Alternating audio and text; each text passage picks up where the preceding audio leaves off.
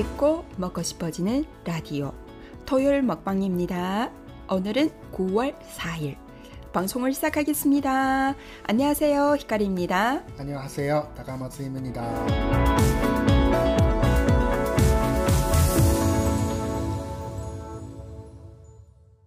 聞いて食べたくなるラジオサタデーモッパンです。 この番組は韓国語ネイティブの私ひかりと韓国料理が大好きな夫の農家の高松が韓国メディアから得たトレンド情報と家庭料理の味をご紹介する番組です。今日は9月4日放送を始めます。こんにちは、ひかりです。こんにちは、高松です。今日は韓国ドラマ DP のお話と木版コーナーではサキイカのコチュジャンあえについて話してみたいと思います。どうぞ最後までお付き合いください。さあ、今週も始まりました。はい。よどうぞよろしくお願いしま。ますす。わあ、9月に入った途端、すごく涼しくなりましたんでね。逆に寒いぐらいだよね。夜寒いよね、なのでこの季節の変化というのはうん体調崩しやすくなりますので、うんはいはいあなたも私も、うんはい。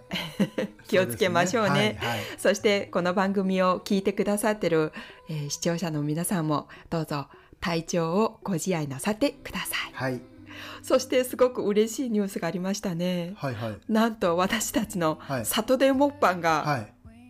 ランクインしたあと、そうそうそう。あの、まあ、全体ではなくてカテゴリーの中でのランクインなんだけど、うん。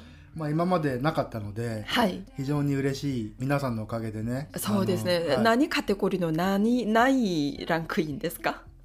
わかんない。いやドキュメンタリー社ない。会人文とかだったから。うん、そうだよね、うんうん。ドキュメンタリーというあのその細かい社会人文の中では60位ぐらいで、ドキュメンタリーの、まあ、もっと細かいうんうんカテゴリーがあるんだけど、はいその中ではね、今3位なんだよ。あそうですか、はいはあこれは全部この聞いてくださってるはい視聴者皆さんの。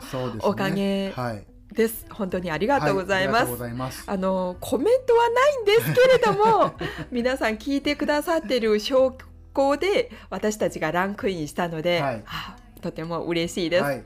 この番組の継続となりますので、うんうん。血となり骨となり励みとなりますので引き続きどうぞよろしくお願いします。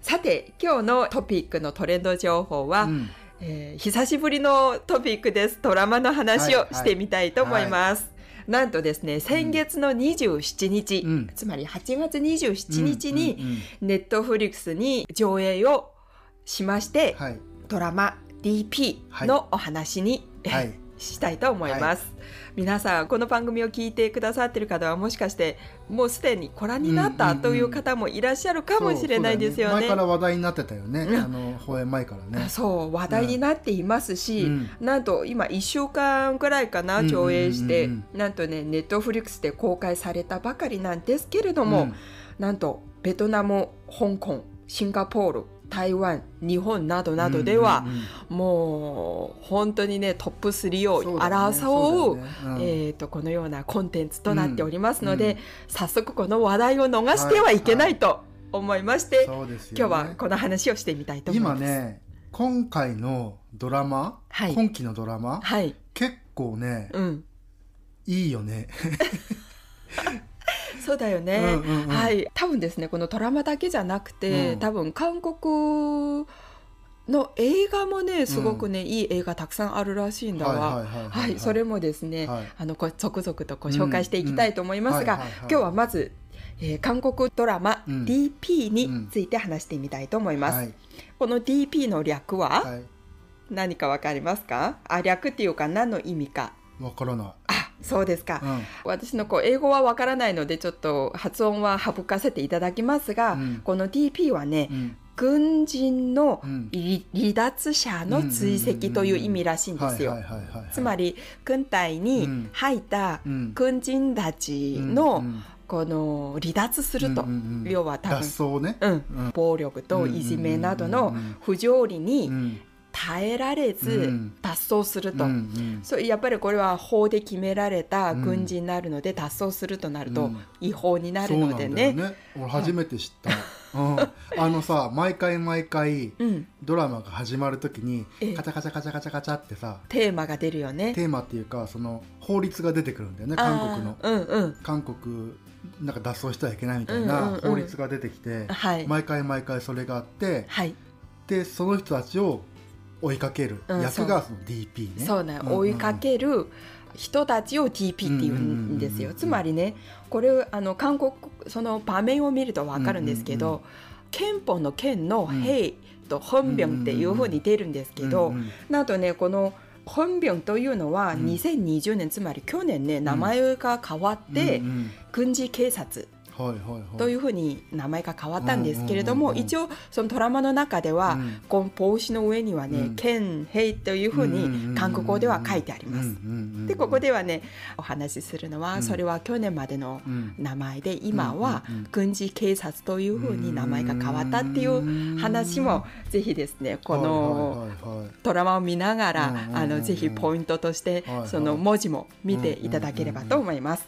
で今言ったようにですね、うん。離脱者つまり軍人だけれども圧力とかうん。暴力とかいじめとか、そういう不条理に耐えられずに、うんうん逃走してしまったあの人たちをうん。うん実際令状を持ってうんうん。逮捕する、うなんだよね。つまりあの警察ではないんだけど、うん。軍人の中ではもうあなたは警察ですよといううん。仕事としてね、任せられると。うん。うん。そうだよね。うんで今日のお仕事は、うんこの人が脱走したので、うん。この人をうん。捕まえに行ってきてくださいといううん。2人のね、うん。あの役のお話なんですね。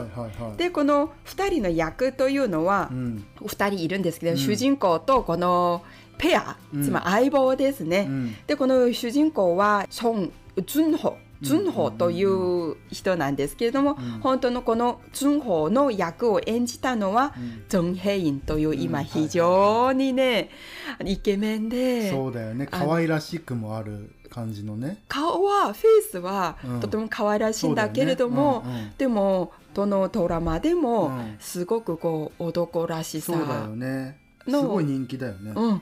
役を演じているうん。ジョン・ヘインさんです。はいはいはいでこの人は実はね、うん。すごく今有名な人気のあるうん。役者なんですけれども、うん。トッケビ。はい。にもちょっとだけ出たんですよ。えーどの人だろう？あの女性のキム・ゴウンさんが演じるジウンタクさんの初恋のは人、いわかりますか、えーあの野球とかを愛してた。あーいたいたいたいた。はい実は統計日が非常に前のね、うん。10年前のうん。ドラマなんですけれども、うんうん。そこでうね、ん。ちらっと出たんですよ。でなんとそのちらっと出た、うん。その役で SNS でねめすごくイケメンというふうに、あの話題になって、うん。そこからね徐々に徐々にね、はいはい。ステップアップして。その後のキム・ゴウンと一緒にさ映画やったよね、そうそう映画もやってですね、うんうんえっ、と何でしたっけ？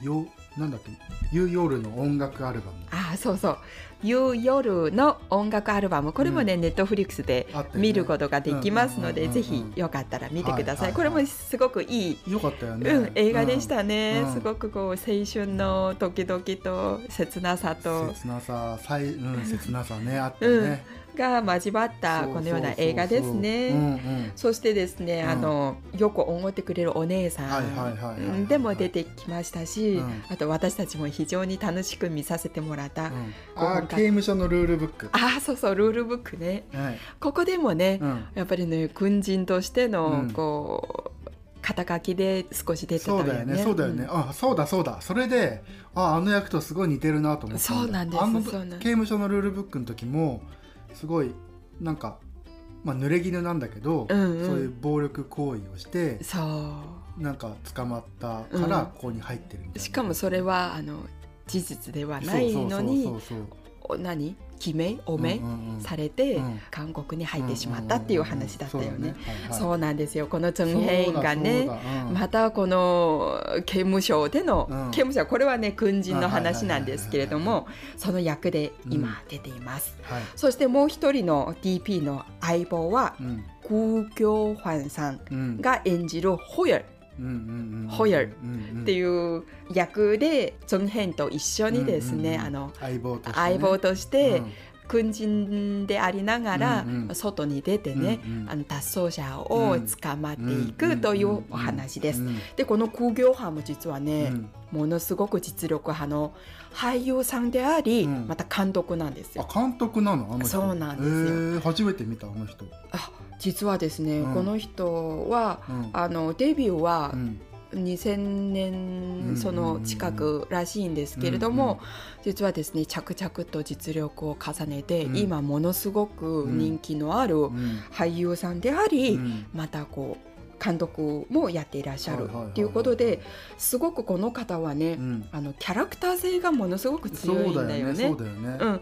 こうイケメンとか、うんあのいもちろんイケメンだよね。まあでも2枚目って感じ。そうだよね。んうんうん。あ違う。なんで2枚目っていうの？3枚目ってなんていうのかね、はい。うんうん。なんか。すごく個性的なキャラクターを。ドラえもんでいうとスネ夫みたいな感じだね。あ そうだよね。キャラクター性がものすごく強くて、うんうん。あとうん。すごく魅力的なのはこのうん。ボイス、うあこの声は絶対忘れられないっていう声をしていらっしゃる、ひょうきんな感じだよね。そうだよね。そうそうそう。うんパッと見ればこの悪そうな、うん。こう役だけど実はものすごく温かくて、頭が良くて、うん。柔軟性も高い、うんこのキャラクターなんだよね。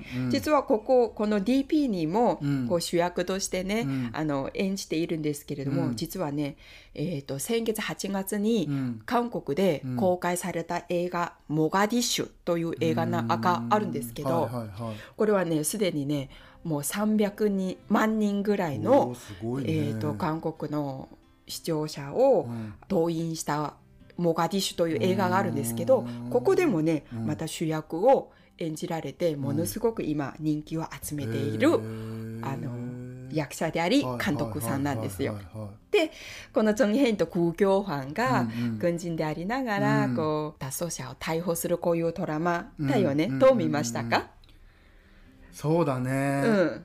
やっぱ闇が深いなっていう感じと、うんうん。あとはやっぱりいじめの問題だよね。はいはいはい、だから軍人っていうとまあドラマでもさそういう描き方って結構されているはいるんだけど、うんうん。自分の中でその軍隊に入るっていう時に、体力的にきついんだなっていうはい。感じはまあ見て取れるわけじゃん。あそうだよね。大体うん。まあ、あのあ軍隊はもうものすごく鍛えて練習して体を強くして、うんうん、だからそこの厳しさはうん。あるんだなとは思ってたけど、うんうん。その人間関係とか、うんうん。その上下関係とか、はいはい。そういうところの厳しさうん。とか、うん。陰湿さっていうのをすごく描かれていたから、うんうん。ああこういうこともあるのねっていう感じだった。ああそうだよね、うんうんうんうんうんそうなんですよね、あのすごくこうほら大体ねこの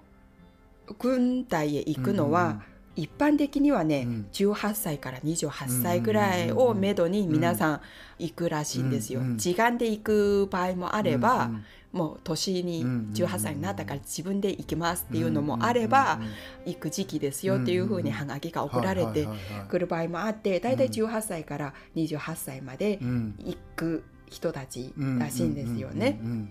まあ例外もあるでしょうね、うんうんうんうん。特殊な場合もあるし、あの免除っていうのもあったりするんですけど、うんうんうん大体は皆さん行くよね。うん。でほら大体まあ二十歳前後のうん。この人たちが男の子がね、うんうん。行くわけだから、うん。学生だったり、うん。あるいはまああの社会人になったばかりのうんうん。人だったりうん。するよね。まあ大体大学生が多いよね今うん、そうだよね、うんうんだからそのドラマのセリフでも出たんだけど、うんうんうん。どこのか、まあ、大学で。か大学でうんうんうん。やってるの？みたいな感じのうんあのセリフもあったよね。そう。で大学行ってませんって言うと 大学行ってないの？みたいな、まあ、今の韓国のさ うん、そうそあう。のなんか情勢をさうんうん物語ってるといううん、かそうだよね。もうた大学行くのが当たり前そうそうそうっていうふうにねう。んそう。それでねまた俺も行ってないみたいなね。そうそうそうそう そこでまた意気投合になったよね。うんうんうんうんそう。このようにですね学生だったり、社会の一員だったり、うん。また誰かの息子だったり、うんうんうんうん。友人だったりすまたこう通りすがりのね一人だけれども、うん。入隊するとともに新聞が急に変わるよね、国を守るために体を張ってね、うんこう練習とトレーニングっていうふうに向き合わなければならない、うんうんうん。すごく過酷多分過酷だろう過酷でしょうね。というね、うん。あの練習が待っている、っっていう感じだよね。だからこのドラマを見ながら、うん。私はねこう今は平和というのが当たり前の時代、ね。うん。そしてあの一人のうん。人格がうん。尊敬されるうん。ことが当たり前うんなんだけれども、うん。入隊とともにうんもうこの2つが全部崩れるよね。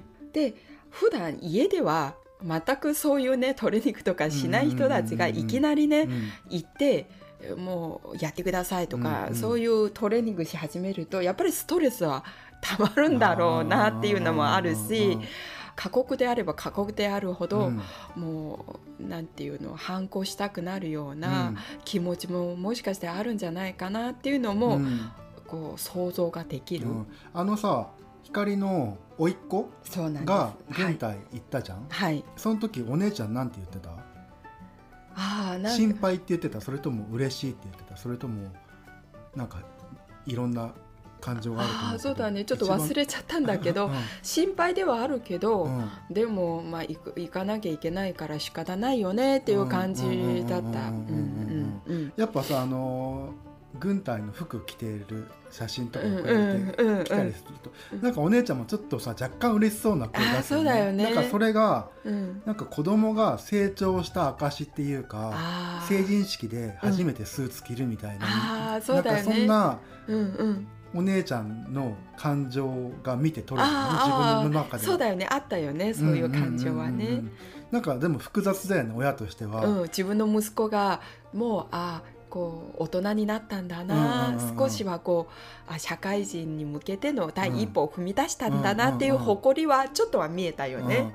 うんでさじゃあ例えばさ光がうん、うちの子供がね息子がうん、うん、軍隊に来てくださいっていうハガキが来たらはい。どう思う？あーなんか、うん、それはないかもね。もう心配でしょうがないかも。そうだよね、うん。そうだよね、うん。やっぱそうだよね、うん、もうできれば行かないでほしいっていうのはあるよね。うんうんうんそうだよね。なぜかっていうと今なさっきも言ったように、うん。平和な時代がうん。求められているうん。今現代とうん。人権が尊重されるうん。このような世の中でうん。軍隊へ行くのはうん。時間だったらまだわからないいけどうん。行かざるを得ないっていうのはうん。私の中では不平等うん。おかしいと思ってる。国の法律で決まってても、だからその法律が決まってるからうん。なら仕方ないっていう部分もあるけどうんでき行かないのは越したことまあそうだよね。そうなんできれば言ってほしくないよね。俺もそうだそうなんですそうなんですよ。うんもう 戦争はありえないから、うんうんうんうん。ねそうなんですよ。で韓国ではこういうふうに実際ね軍隊へ行くのが当たり前、うん。男の子がね、うん。うん。でここではこう今も言ったように本병って言われてて、うん。軍事警察うん。のうん。こう仕事をこなしているわけなんですけれども、うん。実はねうちの甥っ子もね、うん。この本병にうん。志願したそうなんです。ああそうなんだ。そうなんです多分自分でここういう憧れもあるんじゃないかなと思ってうん。志願したらしいんですけど、うん。なんとね落ちてしまった。う んそうなんです。で、うん。なんで落ちたんだろうねって姉と話してね、うん。でもまあわからないよね落ちたのは。で私もねそのネイバーでちょっと調べてみたの、その募集要項とかを見てみたらね、うん。あまあ警察だからねそれなりのこう,、あのなんていうのまあラインがあるよね、しかもうん。今はね背は必ずね、何センチ以上とかあとはあとイケメンじゃないといけない。これはお姉ちゃんが言ってた。あとは体がねこうもう締まってる、もうすでに締まってる、だからまあ普段いかにこうスポーツやったりとか、うん。ある程度こうトレーニングしたりとかそういんうん。筋肉系はちょっともうは必要かもしれないなって言ってた、ゼロ一はダメだと。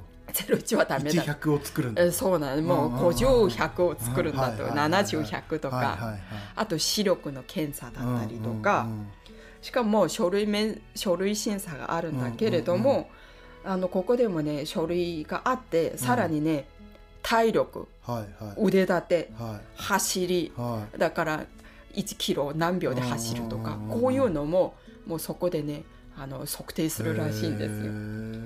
あともちろんテコンドーをやってるかどうかとかはい何段とうんかうんうんうん。もうすでに 今言ったようにうん。01じゃなくて、もうある程度うんやっておかないとうん。入れない、でも志願する人いっぱいいるらしいんです。すすごいねでもそのところにね自分でねやりますっていうのってね。ね。うん。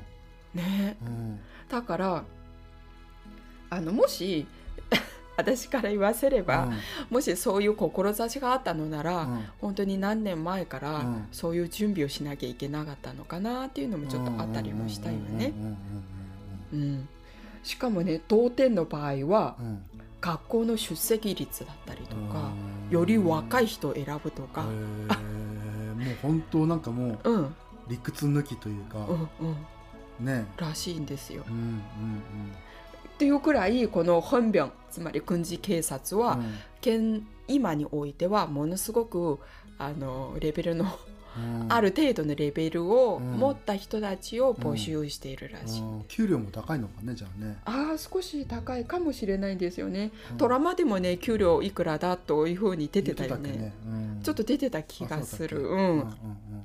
でもすごく、うんうんうんうん安いうん安いんだうんそれでも行きたいんだねうん、それでも行きたい。実際ね追い込む給料はもらってるらしいんですようんうんうんうん。すごく少ないみたいなんですけどうんうん、一応ね国のためにうん。トレーニングして働いてるわけですから、うんそのそれなりのこう給料は払ってる。うん。らしいんですよね。うん。なんか飲みに行ってみたいよね。甥っ子とね話してみたいよね。ああそうだよね、うん。もっと深く知る知るためにね知りたいよね、うん。というくらい今本病要は軍事警察になるための、私がざっくり、うん。あの調べたこういう募集要項だったんですけれども、実はねこのトラマなんですけれども、うん80年代のうん。この軍隊の生活を背景にしたうん。ドラマなんですが、80年代なのはい。今じゃないんだ。ですよね。うん。でこのね今このドラマが上映して今1週間しか足りない、うんうんうんたら経ってないんですけれども、うんなんとねサイトを見るとねうん。公式サイトを見るとものすごくコメントが寄せられています。しかもねこのドラマはねえうん。ある程度事実を基づいたうん。ドラマらしいんですよ。なんかこれさ最初漫画だったんでしょ？そうなんです。これはね作者金ボトンさんがうウェブでね書いた漫画を脚本にしたらしいんですけれども、実はね実際にね実話をね、うん。こういうふうに元にしてうね、ん。なんとこの公式の URL でもねうん。この実際に会った人のうん。奥さんがうん。寄せられたうん。書籍、が実際あの写真として貼られていてね、あのなんとね子供がね4ヶ月しか経ってないうん。夫を亡くした人のうん。手紙みたいのが貼られていたんですよ。う。んだからたくさんのコメントもあってね、うん。うん実際これ80年代背景にした、うん。あの物語ではなくて、うんうん2000年代もあったし、うんうん。2004年にもあったし、うん。まあ、たくさんのコメントがあってね、あったんですよ。だから、うん。あのフィクションだけれども、うん。実際こう軍隊の生活の中でも、実際こういうこともあるよっていうことを、うん私たちはちょっとねしんみりになりました。うんうん。大学の時にさうん。一番の友達が韓国人だったんだけど、はい、まあ、その友達がいつもね軍隊のことを話をしてたのね。うんうん。あのやっぱりすごい厳しくて、うんうん。先輩には先輩には絶対で、うんうん、それでも自分が上に立った時は、うん。やっぱりでも同じことをするんだって、ああそうなんだ。なんかそそういうなんか伝統を受け継ぐじゃないけど、だからね、うん。ほら今会社でもそうだし、うん。この社会ってどんどんどんどんこのなんていうの水平関係になりた、なりつつあるじゃん。うう上下関係がどんどん薄れてて、うん同じような立場で同んじような仕事、うん。なんていうの？自分の立場でうん。仕事して、ん。もっとしよく仕事していくっていう風な関係になってるんだけど、うん。この入隊とともにうん。この水平がなくなって垂直になってるんだよね。まあそれはまあその軍隊っていう組織もそうなんだろうけど、うん。一つねなんかあるなと思うのが日本と韓国って敬語があるじゃん。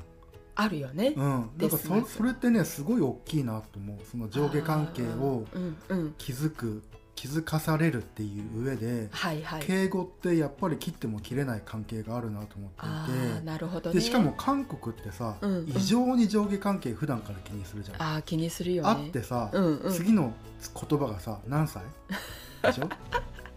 でさうん、まあこれねブラックピンクのこうん。の前、ドキュメンタリーを見てた時にああそうですか。まあその子たちが言ってたんだけどはい。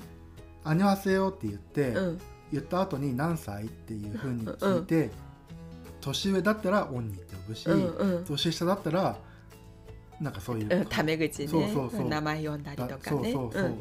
だからその上下関係っていうのは普段から韓国もやっぱ厳しいわけよね。そうだよね。特に、まあしよくは分かりませんけれども、芸能界もそううん。日本もそうじゃん。うんうん。でそれってやっぱりそのね呼び方が違うとか、うんうん。話し方が違うとかっていうことはすごく大きいよ。そうだよね、うん。でもさほら水平関係でもきちんと礼儀を守りながらの、このなんていうのあの上下の温かさだった、配慮だったり、また親しみさだったりっていう、うんあのバランスが大事じゃない、そうだよね。ね。、でも多分この軍隊へ行くとそのバランスが崩れるん、うんでしょうね。まあ絶対だもんね。ああだからねもうこのドラマを見て、しかもこの何？このあ ラジオを作るためうん。いろいろ調べたら、うん。しかもコメントを見たりしたら、どんどんどんどん甥いっ子が心配になって それでねもう姉にすぐ電話してねうん「甥いっ子大丈夫か?」とかね。今ね DP っていうドラマがものすごく人気でね、調べたら本当にこう軍隊ではうん。女系関係があるから大丈夫？とかね。うん。聞いたんだけど、うん。まあ一応甥いっ子はね今のところは大丈夫らしい、だからその大丈夫かどこまでの大丈夫なのか。でもだってもうさある程度下の子はついたんじゃない？そうなの。もうねんじゃない12月いっぱいでもう終わりだから。わるんだもう早っ。もう2年間だからね、はい、2, 2年間の徴兵制度だからね、もう12月で終わるらしいんですよ、だからあまあまあ毎週電話してね、うん。一応ね電話してるっていうのは言っててね、だからよく話してねとか、うんまあ、た静かで優しい子だからね甥っ子そうそう。どっちかというとやられる方だから そうなんですよ、うんうん。だからねこうあのこのドラマすごく今人気でね、うん。あの見ながら、うん。みんなが平等で人権がねうん。守られる現代社会とは違ってね、うん。入隊するとともにうん。縦軸しかないこの社会の中でうん2年間たったの2年間だけど長い2年間かもしれないし、あのすごく見ててもどかしかった、私は。うん。うんうん。でもね最後のねあの一言のセリフがすごい印象に残っていてはいはい。何かやらなきゃ何も変わらないんだっていうさはい。セリフがあったよね。ね。だからで要は何かを変えるためには何かをしなきゃいけないんだアクションを起こさなきゃいけないっていそうね。でも多分さそれが許されないところなわけじゃん軍隊って。そうだよね。それを変えちゃいけないとか、うんうん。後輩がと盾ついちゃいけないとか、うんうん。まあ、そういう社会の中でもでもそういうねうん。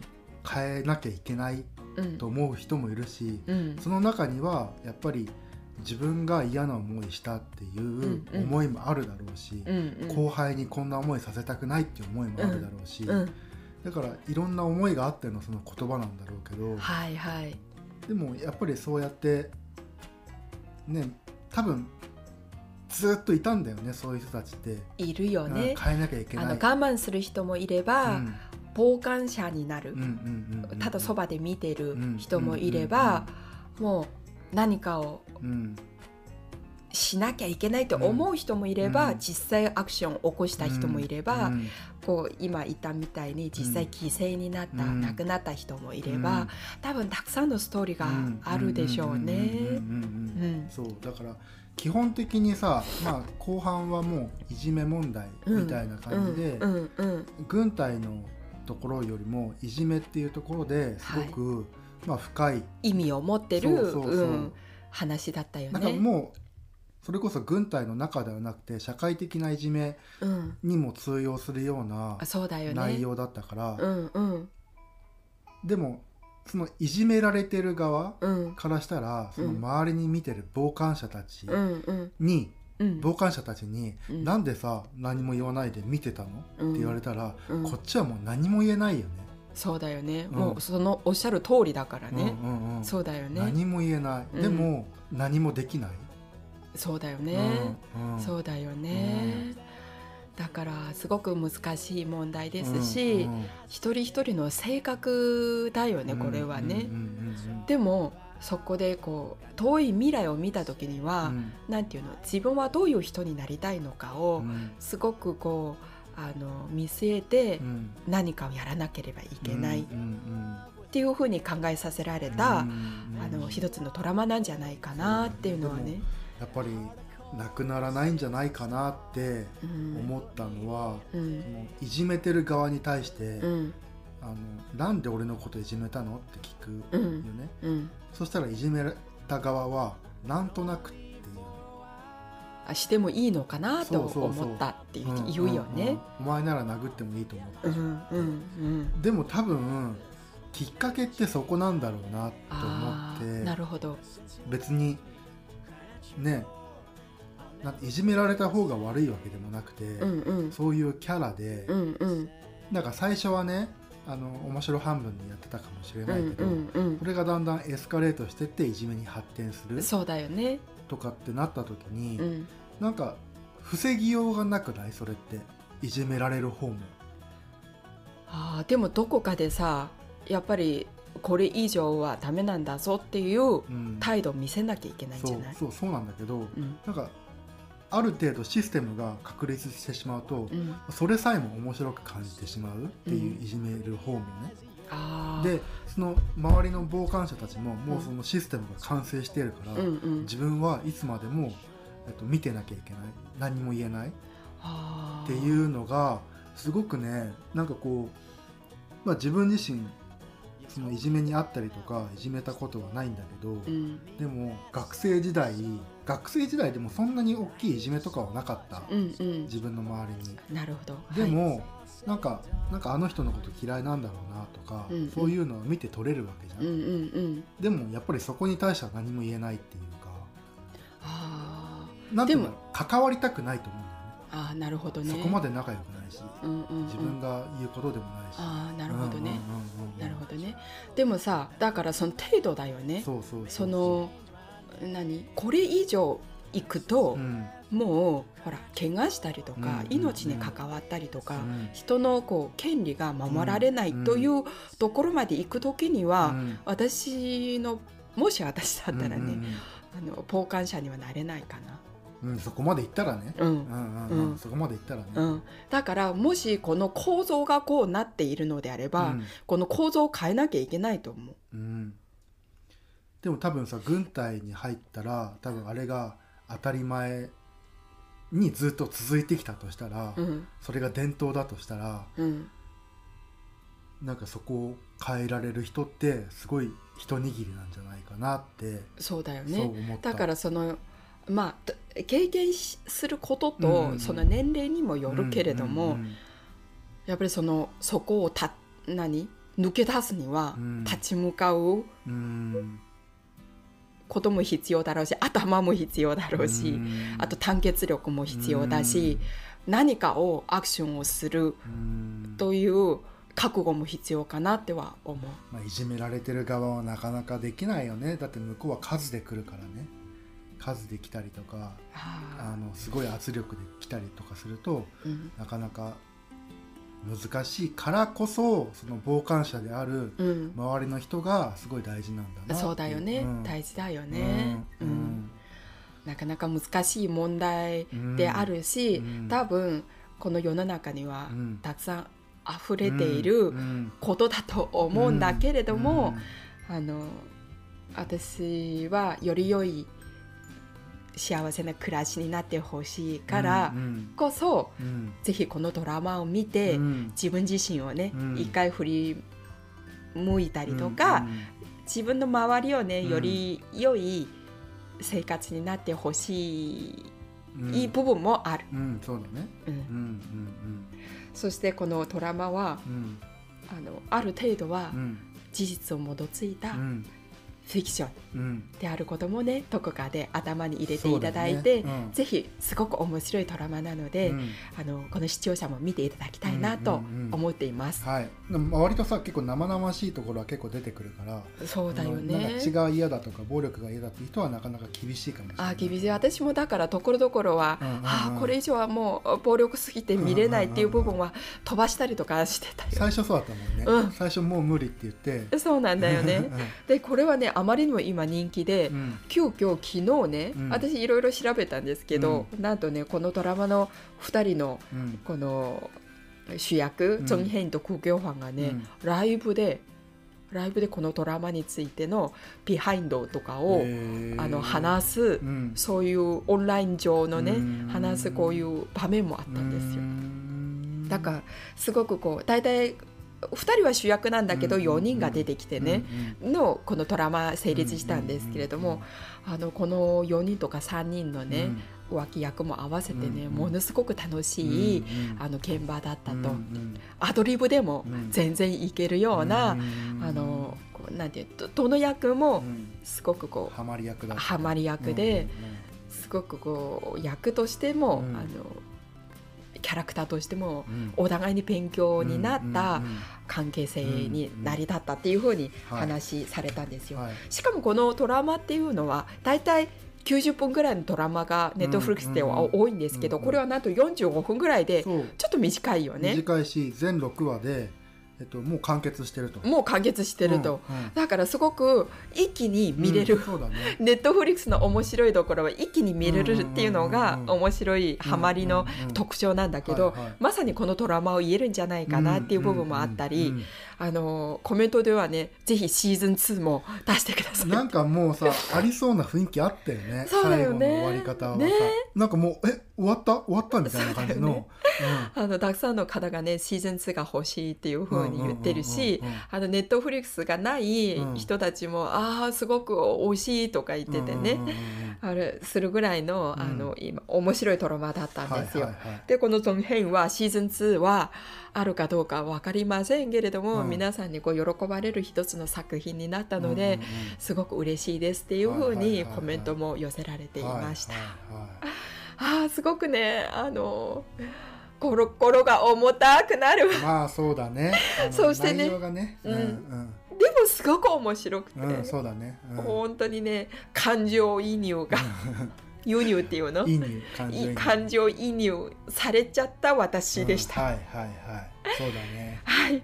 今日ちょっと長々と。はい。なりな、まあ。で今さあの、まあ、DP がこちら見終わって、はい。また新しいドラマが、新しいドラマまた始まったですね。始まってねあのうちら一時期「賢い私生活 DP」あと今今一番一番新しい「海町チャチャチャ」っていう ドラマをはい3つ見るっていその中でもまたまたもう一つあったじゃないですか。何メロディーだあの女性3人のあー恋愛体質。そう恋愛体質も結構面白かったですけど。ね。でもこれもね話したかったんだけど味の中でなんかまとめられなくて ちょっと飛ばしちゃったんですけど、はいはいはい。またおいおいとうん。また面白いドラマとかそうだね。も続々とご紹介していきたいと思います。はは今はねいい時期だね。あのドラマが面白いどれ見ても面白いどれ見ても面白いですし、うんうん。映画もねモガディッシュもなんかぜひ見させてもらいたいなうんうんうん。と思いまして、はい。なんと今放映1ヶ月も経ってないのに300万人のはい。人たちを動員したはい。モガディッシュはい。映画らしいんですよ。はい。続いてはモッパンのコーナーです。い光ばったけだちははい。今日のモッパンコーナーでは、珍味ボックン。コチュジャン珍味볶음についてご紹介したいと思います。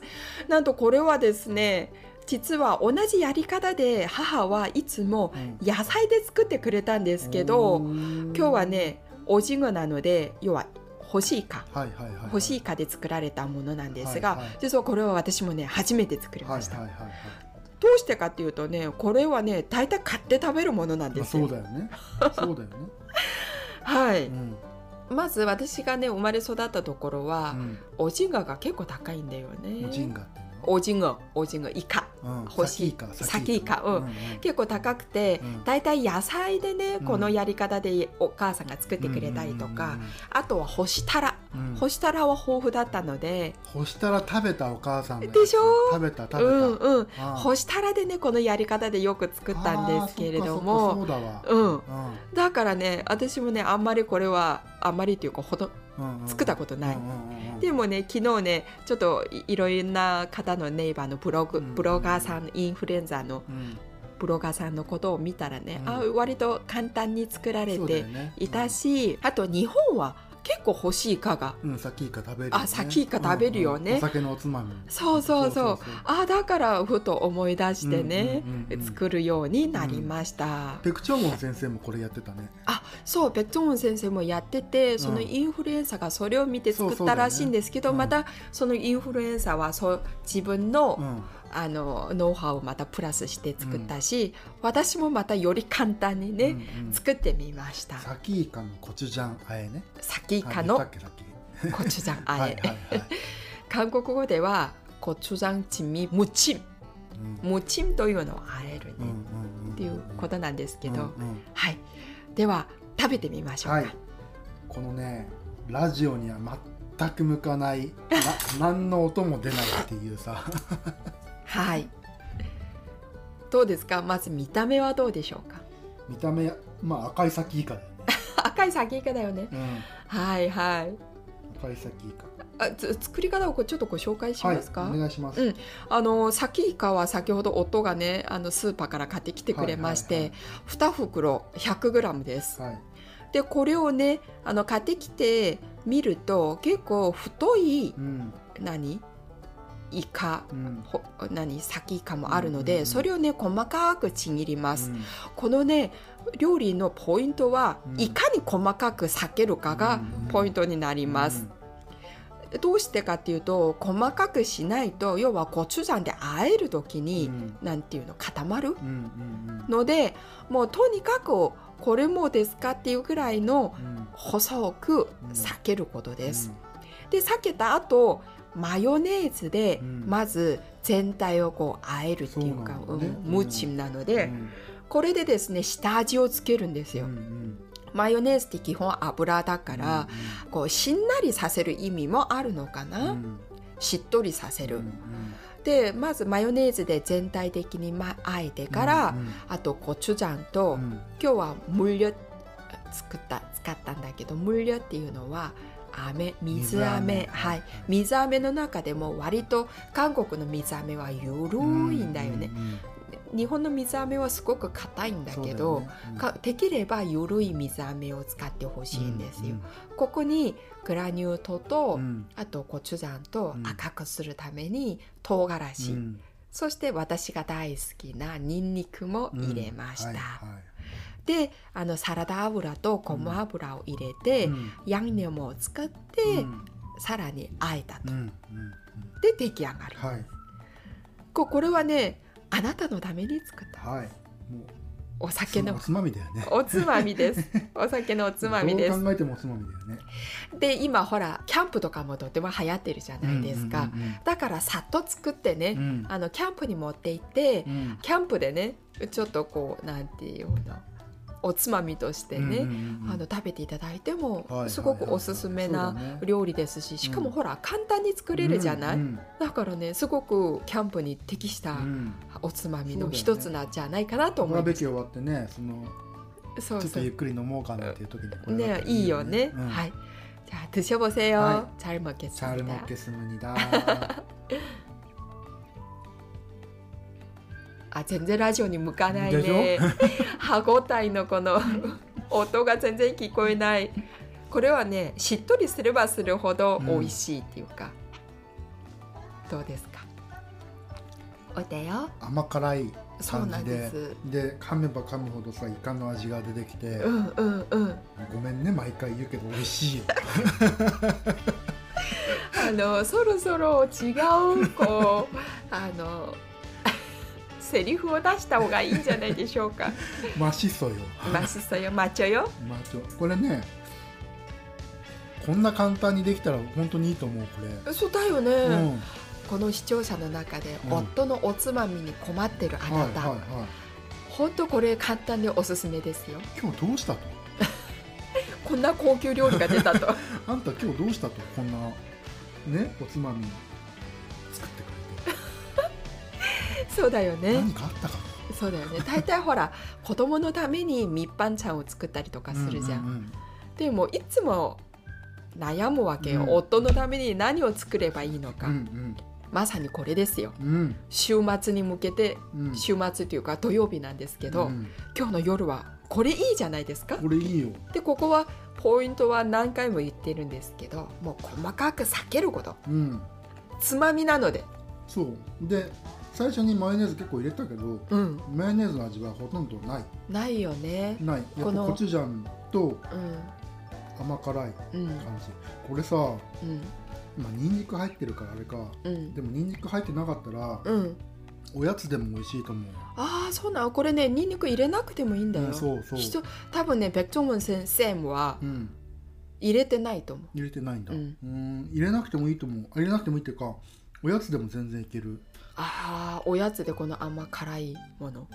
ほらポテトチップスとかでよくさ甘辛くするやつあるでしょああありますね。ダンドンタコスとかね、うんうんうん。なんかはい。あんな感じの、はいはい。まあ、ドンタコスではないけどあんな感じの甘辛さがあるし、うん。うんイカも割とねその味が出るから。そうだよね、これは私料理教室でもうん本当におすすめしたい一品なんですよ。これさ歯ごたえもいいし あのよく噛むし、うんうん。だからダイエット中の私には なんか小腹が空いたらこれ一口食べればああいいいいようなね気。うん。